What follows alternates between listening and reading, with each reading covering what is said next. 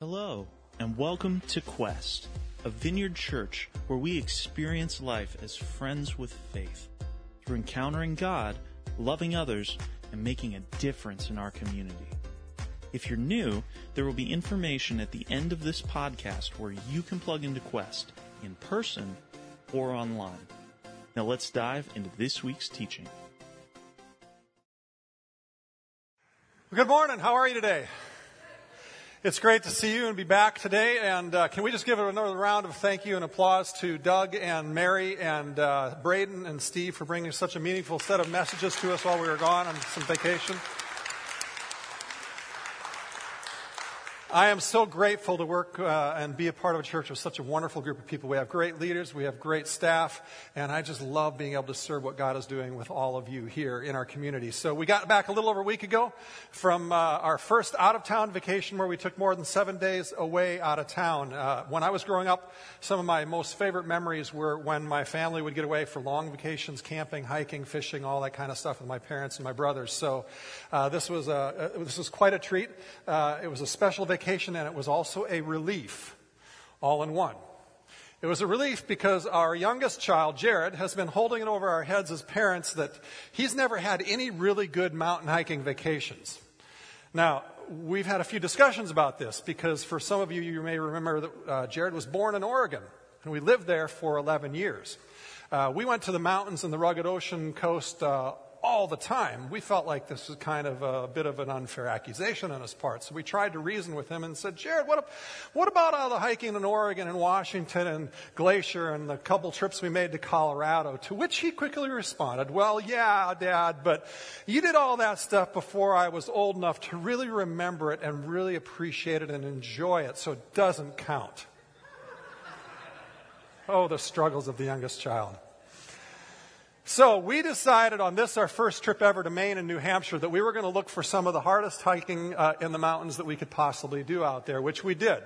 We actually summited Mount Katahdin in, uh, in Maine, uh, which is, I think, our next picture coming up there. It's uh, described as the hardest alpine hike in New England. Uh, notice I'm sporting the warm Quest End Poverty t-shirt. I hope you will all be a part of that. I hope you'll start inviting your friends to be part of that. And all of you who got emails, everybody should have received an email. If you can uh, try to encourage your businesses or your friends who own businesses to sponsor, 100% of the sponsorship monies go directly to Warm. We want to make uh, this whole Sunday in August be a great day to have fun, serve the community, and make a difference for poverty. So I hope you will uh, be a part of that. You can actually begin to register to, to run today in the Quest app or on our website and invite your friends to do so as well on that. So uh, back, back to vacation uh, we, uh, it, was, it was a good one. We had a great vacation. We did some great hikes. We had made some great memories. Hiking Mount Katahdin was the hardest hike I think I've ever done in my life. There were sections of it on uh, the section that you see the picture of there of Cathedral Trail that were a little bit closer to rock climbing than hiking. Uh, we gained over 2,000 foot elevation in a little over a mile. Uh, you can get kind of a little bit of a sense for the ruggedness and the steepness there, but I have to say we were not taking pictures on the steepest parts of the climb.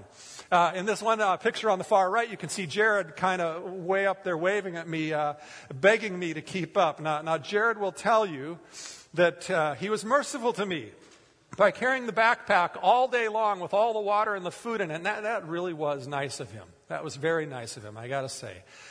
But I'm not even sure he understands the difference between 17 years old and 54 years old.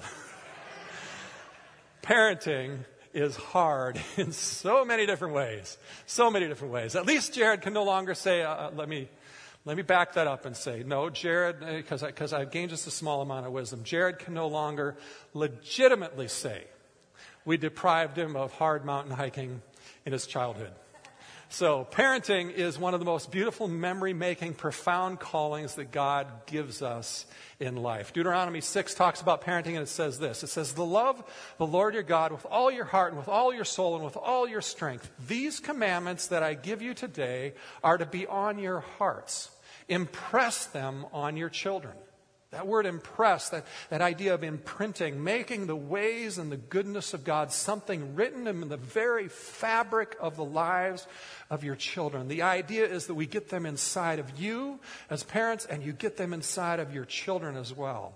One chapter later in Deuteronomy 7, God tells us all sorts of promises and blessings that we get as parents and our children get. In fact, He says the whole nation gets to be blessed when we as parents do our job really well. Parenting is hugely important.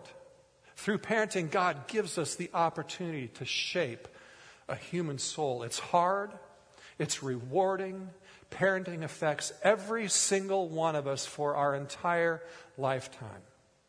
Now, as we approach this series, I in no way want to come feeling like overconfident in this parenting thing. Wendy and I, we keep, uh, we're one year away from empty nest, and we keep talking about all the many ways we wish, we wish we would have done a better job in parenting, and we're still trying to grow in our parenting skills. I also was just a little bit hesitant with the series because I realize not all of you are parents, and some of you may never be parents. I get that. But parenting is huge, this huge and holy endeavor not just for people with children, but for the entire community. In the book Sticky Faith, the authors actually cite some research to talk about how 50% of youth who attend high school uh, youth group during their high school years will leave church when they graduate from high school.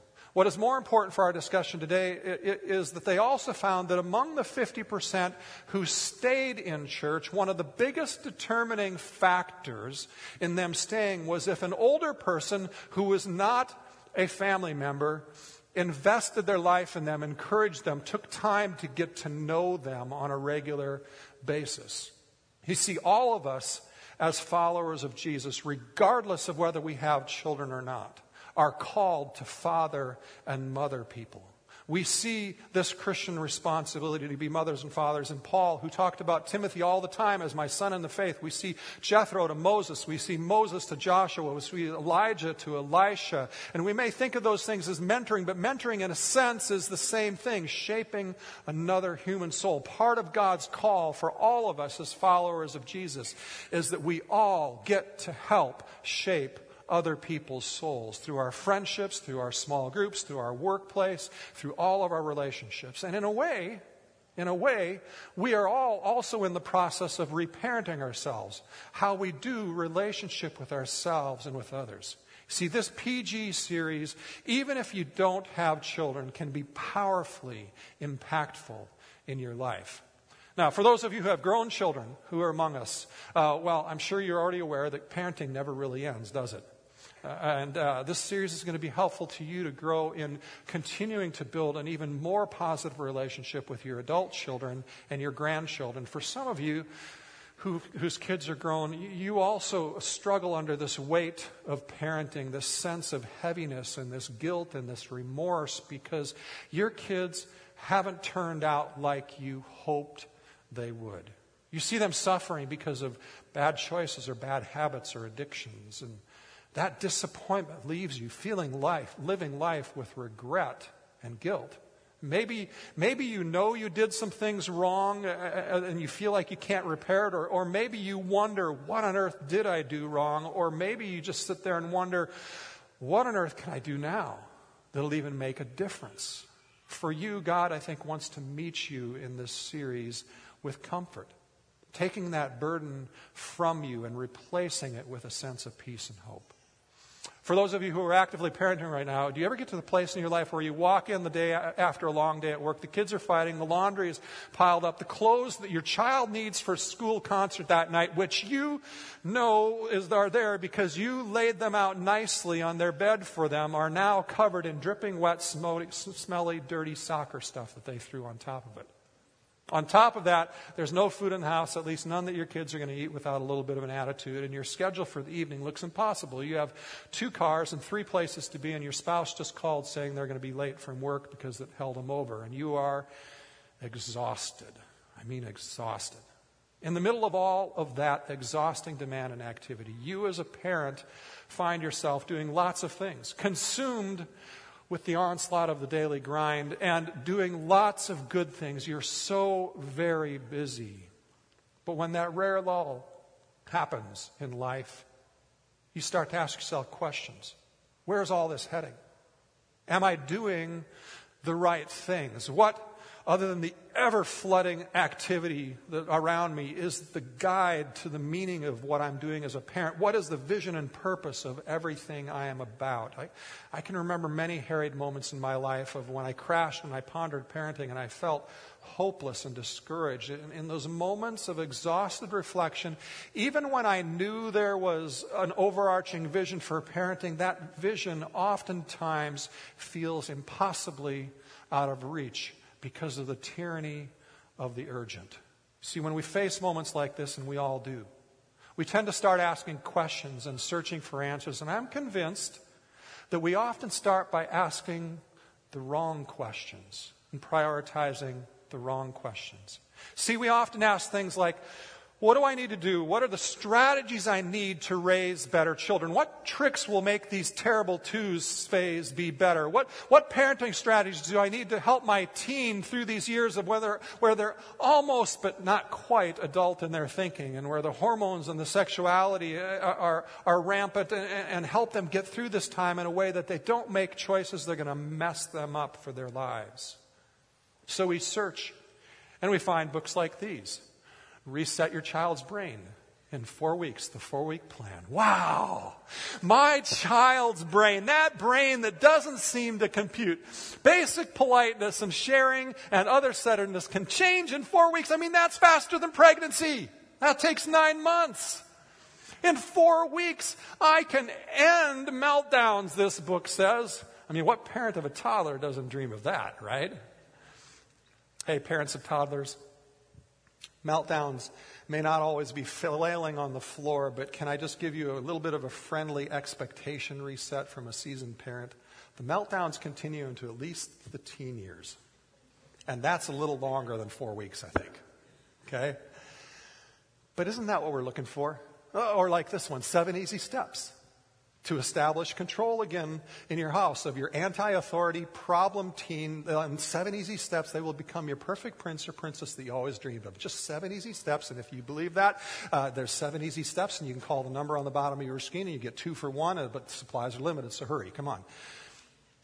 Or maybe in this instance, it's one, two, three. Do you, do you hear Michael Jackson coming on? Right, there's a song coming on if you just in this next book, if you just follow the tips of this book, you can have the, you can have the happiest toddler on the block.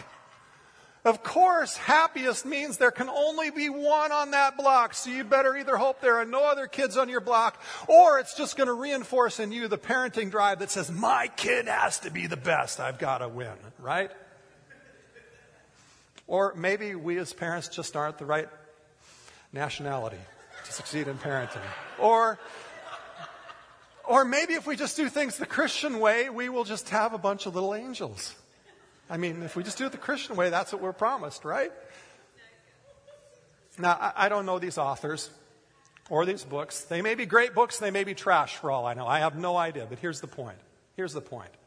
Too often we approach parenting with the question of what are the tips, tricks, and strategies I need to know and do in order to raise great kids? And it's not necessarily a horrible question to ask that. There are good things that we can learn from all of those things. But it's not the core of the issue either. And without the core, the tips and the tricks may all be good, and we still don't get our children to the right and best place in life. You see, if you're a follower of Jesus, you probably also ask another question, don't you? You probably ask the question, what does God say so I can teach my kids right and wrong? Because that will surely raise great kids. See, often though, when we ask that religious question, parenting becomes all about creating the right rules where my kids have solid boundaries and discipline to do the right things and creating the right environment so that my kids stay away from the bad kids who do wrong things and they don't become polluted by that, right? Can, can I just tell you, as a, as a PK, a preacher's kid who's now a preacher, I, I've known enough PKs and I've known enough other Christians who were raised with all the right theological and moral rules of the Bible and kept away from corrupting influences by their parents, and they didn't turn out very well in life.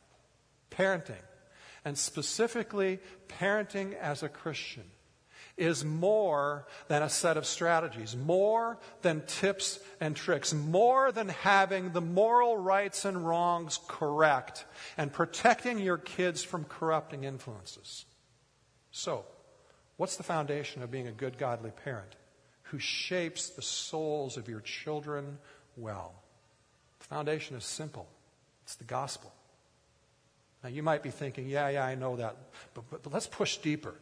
We're going to continue to, we're going to examine in this series how absolutely beautiful and powerful and relevant and profoundly practical the gospel is, which means the good news of Jesus to us as parents and as people who want to shape the souls of other people around us. We're going to answer in many different ways one simple question How does the gospel, the good news of Jesus, lead us to being better parents? How does the gospel shape the way I think about it and how I practically act as a parent? And as we examine, this, let me just give some credit. We're going, to, we're to rely heavily on the work of Paul David Tripp, who's written books and uh, done a lot of teaching on this and other places. So, so I want to give credit there. But so where do we start? Where do we start? See, the gospel is the, the cornerstone of the gospel is relationship with God, is it not? And relationship with God starts with what? Starts with confession. See, the first confession we make in regard to parenting is actually similar to the first confession we make when we come into relationship with Jesus. It is confessing that the task of parenting is impossible. I'm not up to the task. I can't save myself. I can't make myself good enough and perfect enough to do this well enough. Romans 3:23 uh, is speaks very general, but this generality certainly applies to parenting as well. It says, "For all have sinned and fallen short of the glory of God." We all fall short. I mean, come on, think about parenting for a second. Why would God in his right mind think that any one of us could form a human soul? Right? That's like putting you in front of a racing 68 ton M1 Abrams tank and saying, stop it with your bare hands and nothing else, right? What's that about, God, that He would give us this task? There's nothing in us that is naturally right and a natural fit for parenting. I mean, I don't prioritize the welfare of another person naturally. I am not naturally patient. I thought I was, and then I got married, and then I had kids. Right? I'm not naturally a servant who willingly and happily jumps up at all hours of the night with a song in my heart and a twinkle in my eye and a smile on my lips, right? I'm not naturally a person who wants to sacrifice my own time and energy and priorities for the good of someone else. I mean, naturally, I'm easily irritated. Naturally, I'm self focused. Naturally, I want others to make me feel good about me. I want others to fit into my plans and my likes and comfort zone. Yet God calls us to parenting. And it's a wonderful call. And in it, He calls us to do something that we are completely unnatural for and impossible for us to do without failing greatly all too often without damaging the very soul of the child he's entrusted us to form into the good that he designed that little one to be from the very beginning. I mean, what is God thinking? I mean, we don't even have the stuff inside of us ordered well enough to know how to form a human soul. I mean, most of us are just trying to hold on in life and let God form our own soul well, much less somebody else's soul. See, confession starts with confessing that parenting is impossible without God leading and empowering the way. But that isn't all the confessing we need in order to become great parents. We need to confess consistently that we are all too much like our children. You, as a parent, need saving from yourself in the same ways your child needs parenting and saving from themselves.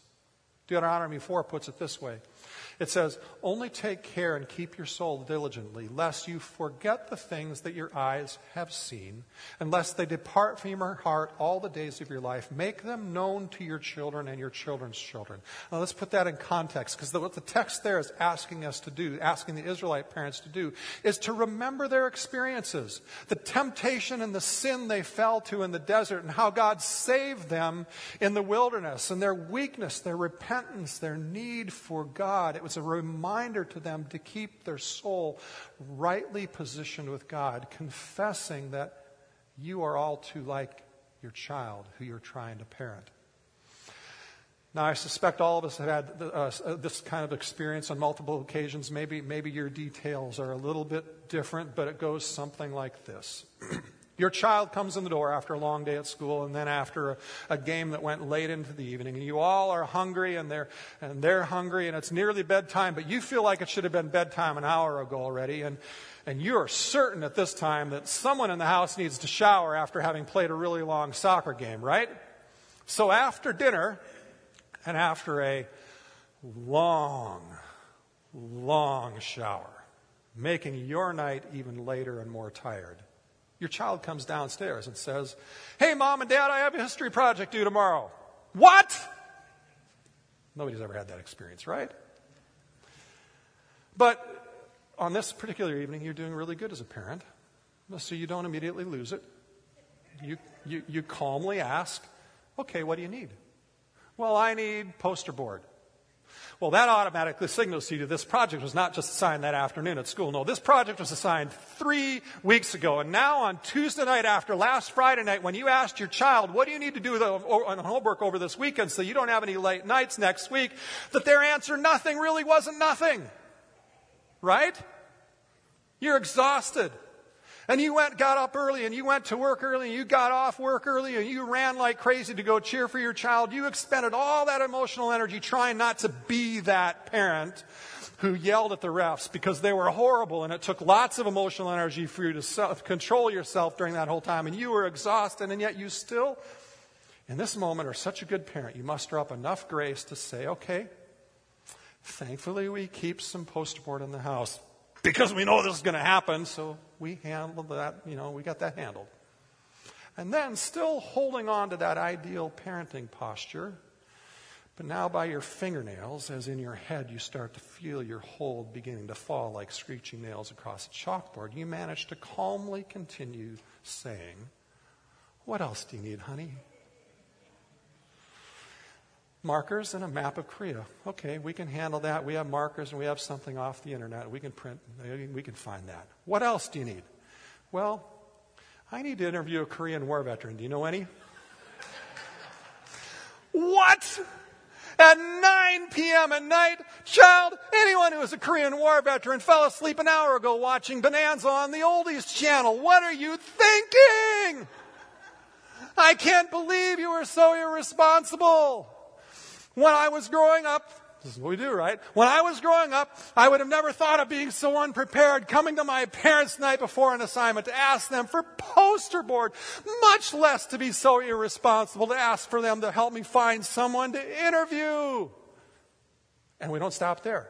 In fact, in my days, why my parents didn't go to the store to buy a poster board. I had to ride my bike to the store and get it myself, and then I had to transport it home, not in a comfortable car sitting in the back seat playing games on my iPhone while I'm being chauffeured, but I had to strap it to the sissy bars of my bike and ride on my banana seat bike and cover that thing with a garbage sack and dodge lightning bolts and while it was raining cats and dogs on my way home.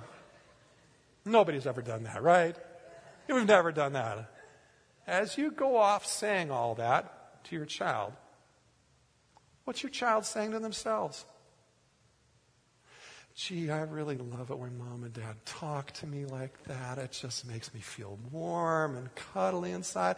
I want to be close to them. And man, I just want to listen to them and learn from them because I want to know how to get my own poster board. And I want to know how to ride home and it never get wet because you, my adorable parent, are so wise right now. I just can't do anything else but be glued to every word of wisdom that falls from your lips. Is that what they're thinking? Does this whole thing sound familiar? Anything you've ever done? Come on. We're talking about confession. We're in God's house.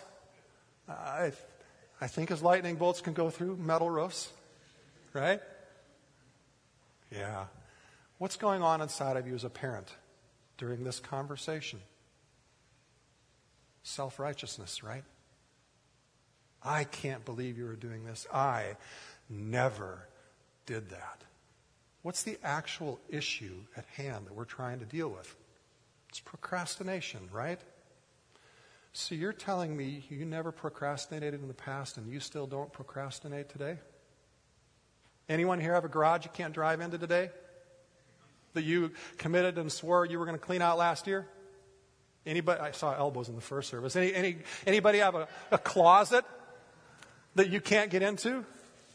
How about this? Do any of you do your taxes on the on the last day possible, and then uh, and then uh, you do an extension as well, right? Sorry.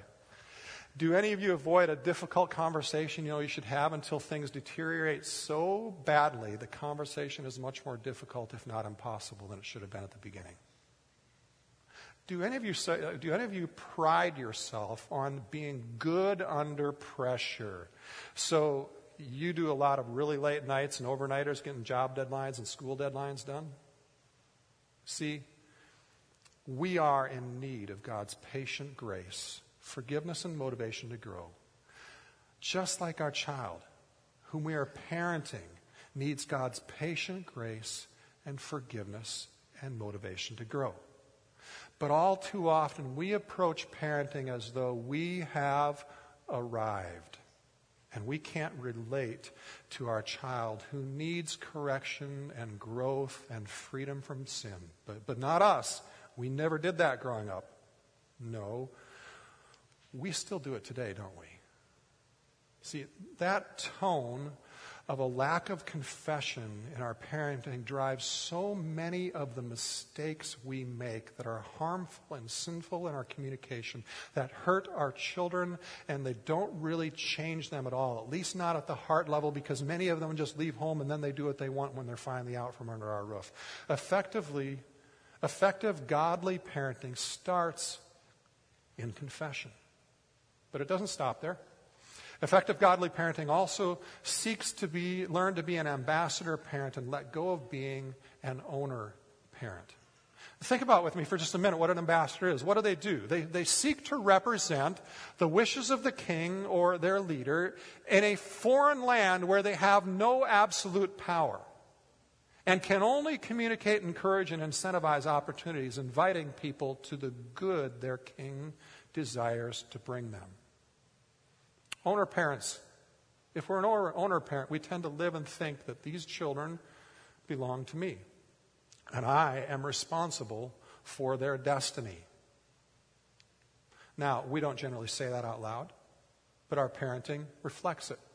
As Paul Tripp, he talks about it this way, saying, ownership parenting is motivated and shaped by what parents want for their children and from their children.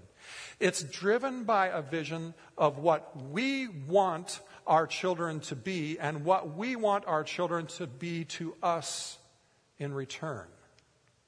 But in effective Christian parenting, we're called and given the great task of representing as ambassadors the wishes and plan of the Creator God who created our children. See, the problem is for us is that there's a war in all of our hearts between living our life as an owner and living our life as an ambassador, especially in parenting. Now, certainly, we all want the best for our children. But we flip between this ownership parenting and this godly ambassadorial parenting all too easily. Let's, let's examine this just a little bit more, just so we get a little more of a practical idea of how this impacts all of us. The, we face this owner ambassador battle in regard to our own identity as people, as parents, how we think about ourselves. If we are an owner parent, we look to our kids all too much for our, our identity and our moods and feelings about how good we are and who we are go up and down with their behavior way too much. See, the problem is by looking to our kids to make us feel good about ourselves and have a good identity, eh, eh, that, that's a problem. They, they come into the world sinful, broken, anti authority. They want their own way. All things that are perfectly designed to make you feel really good about yourself, right? I mean, don't tell your kid not to, not, not to, eat their, to, to eat their peas if they don't want to. Don't, don't tell them to sit and be quiet when they don't want to. It doesn't matter how bad they make you feel, they're oblivious to you. They're going to cry and they're going to fight you trying to get their own way.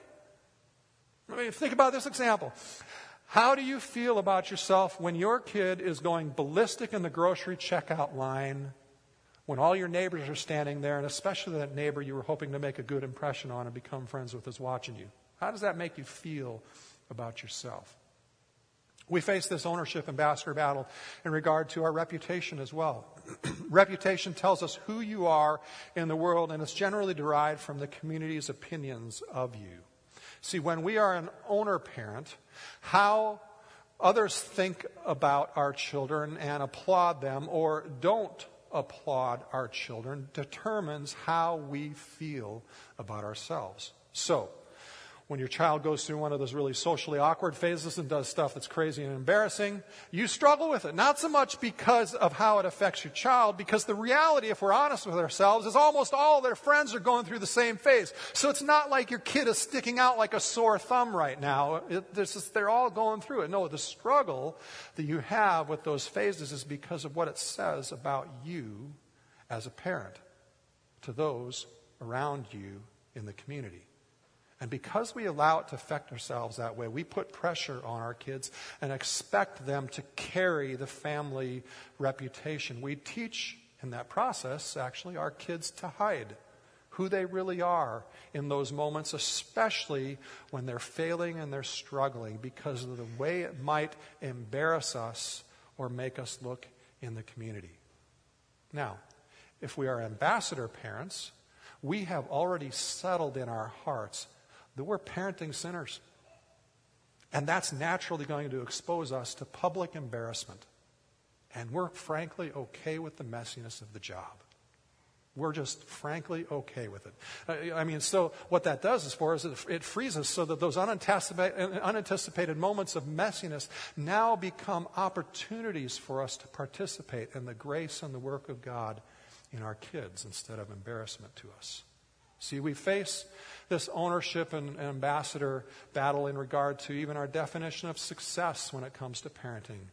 You'll know that you are an owner parent if your entire energy and drive and anxiety and pressure in parenting is too associated with a long list of social and skill indicators as a definition of whether your child is a success. A success. A success. Having a hard time talking. Like being athletic or academic or musical or socially popular. Uh, while these things are all generally good, they're not the most important. And they're not the most important largely because they're all about horizontal relationships. They're focused on relationships that are situational and change, oftentimes with great fickleness. You may be the stud athlete in high school and then you go to college and you're a scrub, or you get injured and you can't play at all. What is success then? You may be liked in elementary school, and then middle school hits, and the hormones and the cliques start, and you are no longer part of the in crowd. And what is success then? See, as an ambassador parent, your definition of success is no longer attached to fickle horizontal relationships that blow in the wind of popularity and circumstances. Your definition of success is focused on vertical things on God things. You are less concerned about the fickle friendships and the social rejection that your child is always going to experience at some point in their life. And you are more concerned that your child loves God and has Him as an anchor that can take them through any situation, success or failure. You are less concerned that your child gets the top grades and gets into the best college, and you are more concerned that they have a life in which they have learned to connect meaningfully with God, follow Him, and allow God to help them live with a healthy balance, spiritually, emotionally, mentally, and physically engaged in all those areas. You see, successful parenting becomes how well you connect your child to real relationship with God and His goodness and His ways. I am so extremely appreciative of Wendy as the mom to her children. I remember a time when one of our children was really struggling relationally, behaviorally, and emotionally. In that time period, there were lots of things I wanted to motivate to change, if you know what I mean. And Wendy's mantra to me over and over again was uh, Ross, those things are not important right now. What's important right now is that our child doesn't hate God or church. If we can accomplish that, all those other things will be okay. And she was right. Ambassador parenting prioritizes representing God to our children in our parenting and connecting and directing our children to God's authority, not ours, and the goodness He wants to bring in their life. We're going to talk a whole lot more specifically about how to think about those ideas in the coming weeks. But let me just, uh, here's what I hope we walk away with today, and the worship team can begin to come up. As I've been talking, you may have been seeing yourself in some of these stories and illustrations and points. We probably all see ourselves in them. Maybe you realize you are all too often, maybe even right now in some of your interactions, you're that self righteous parent and, uh, and rather than the confessing and the soft hearted parent who has compassion and patience to understand the struggles of their child because you identify with them, because you realize you also need to grow in those same areas you want them to grow in. See, when we allow ourselves to start parenting, to start our days with confession, we can learn to live life with more compassion and patient understanding with fewer blowups and have fewer times where, in retrospect, we realize we just got angry and we vented, and it really didn't do what it needed to do in the lives of our kids. Or maybe you see yourself as an owner parent all too often. You see, when we continually fight the pull in our life to be owner parents and learn to be ambassador parents, so much of the weight that we carry on our shoulders for this impossible task just goes away because we acknowledge that it's not all on us. And we recognize and marvel in the authority and the power of God, the King, as the only source of hope and the, and the hope that we point our children to. See, we don't need to point our children to ourselves as parents for them to grow and learn. We don't need to carry the weight of being perfect or good enough to not mess up our kids because we aren't trying to point them to ourselves. We're modeling for them confession, openness to correction, pointing them to God as the only source of power and stability and identity and reputation for those lives. Now, I realize that those things can feel heady, so would you stand with me as we close? And I, I want to try to help us all engage and make this a little more personally. So even as you stand, just I want your heart to just turn to God and start to start to engage with Him, confessing whatever you need to confess from this, from what you've thought about throughout this message. Maybe, maybe you need to confess any self righteousness and sin that you that has crept into your parenting that makes you feel like you ever have to be in this arrived place of better than your kids instead of compassionately identifying with them in their need. Confess and allow God's forgiveness to come to you in that area and to take that pressure.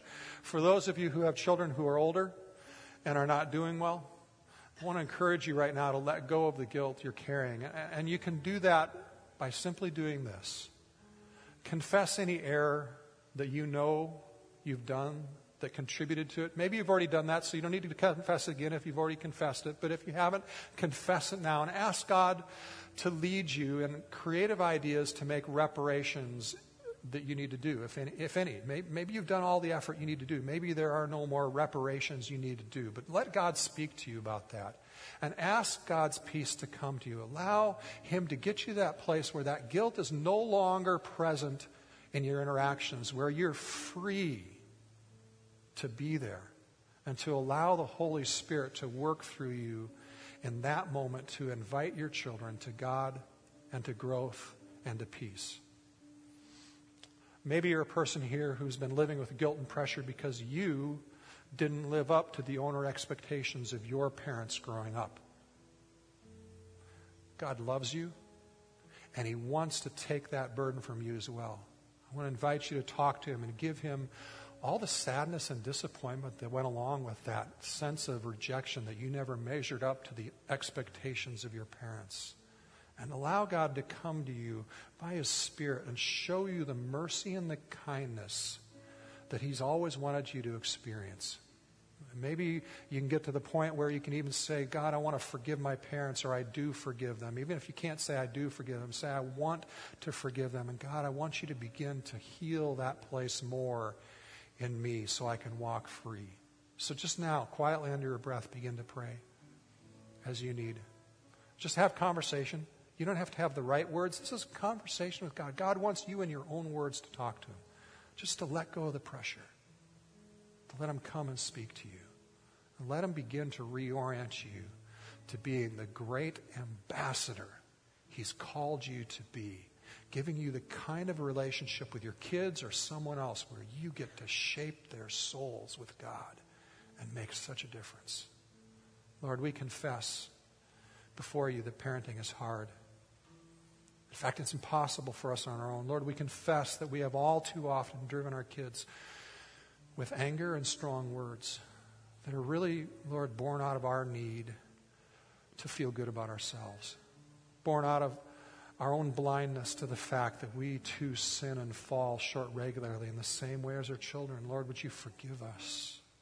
Would you help us to tap into your peace and your compassion that comes from being a person who sees our sin clearly and experiences deeply your forgiveness in the midst of that? And help us then represent who you are to us, to others, to our children, to our friends, so that they can learn to turn to you even better than we do, that they can learn to walk free in their lives even more than we have from the things that hold us back and the sins that keep us down. God, you are a good Father.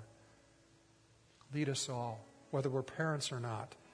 And as we work through this PG series, would you help us become more free, more gracious, more whole, more full of, uh, of, of, your spirit and compassion so that we can shape the souls of the children all around us, that we can allow your spirit to work through us to shape our own souls, and that we can shape the souls of this community so that your abundance and blessing that you promised would be the hallmark you said if we're good parents, if we mother and father people well, that you would bless us, you would bless the people we do that to, and you would bless our nation.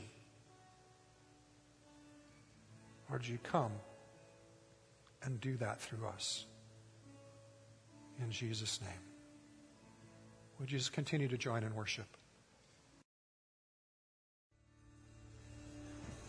It's good to worship with you today. We do, do receive an offering at the end of the service. You can give in a couple of ways. If you have checks or cash, there's boxes by the door on the way back. If you want credit for uh, tax credit for your cash, there's envelopes there as well you can use.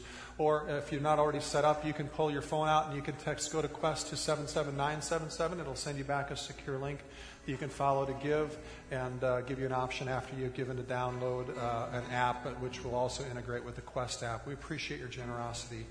Uh, God has called us and placed in all of us a desire to be generous and a desire to make a difference. And it's your generosity that helps all of us together continue to make an increased difference in our community. So thank you. We are so close, uh, so close. If, if, the, if the finances come in good in August, we're going to we're to early September start the next phase of uh, the forward initiatives. We were just so close, and I want to thank all of you for your generosity to help make that happen uh, going forward.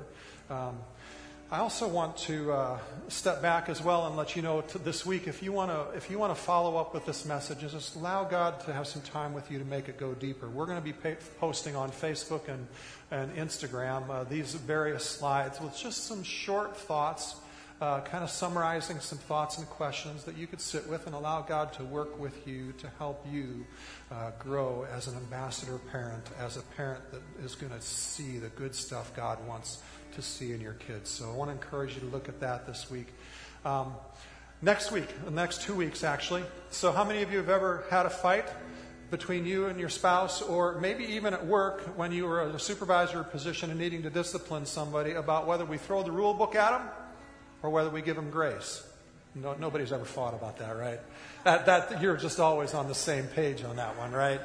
Over the next two weeks, we're going to look at those two topics. We're going to look at rules and the right role for rules and the good that they bring.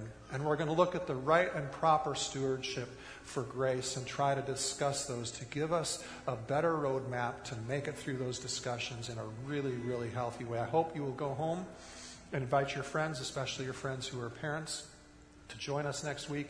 And uh, they can uh, listen to this message if they want to. It should be online by tomorrow night. But uh, before we dismiss, if the prayer people could come right now.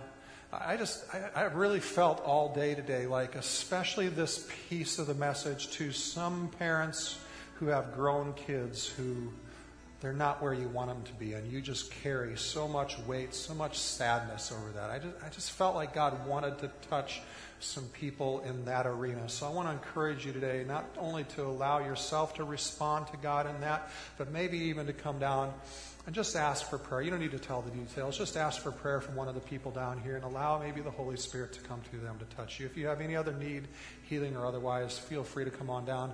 Uh, we've got a great small group fair out there, a great way to get connected. Lots of ice cream, fun for the kids outside. And I, I, I would guess some of the water games outside, some of the slip and slides, guys, adults, um, women, if you want to go do that, go do it with your kids and, and go home all wet. It'll be a great day. We'll look forward to seeing you next week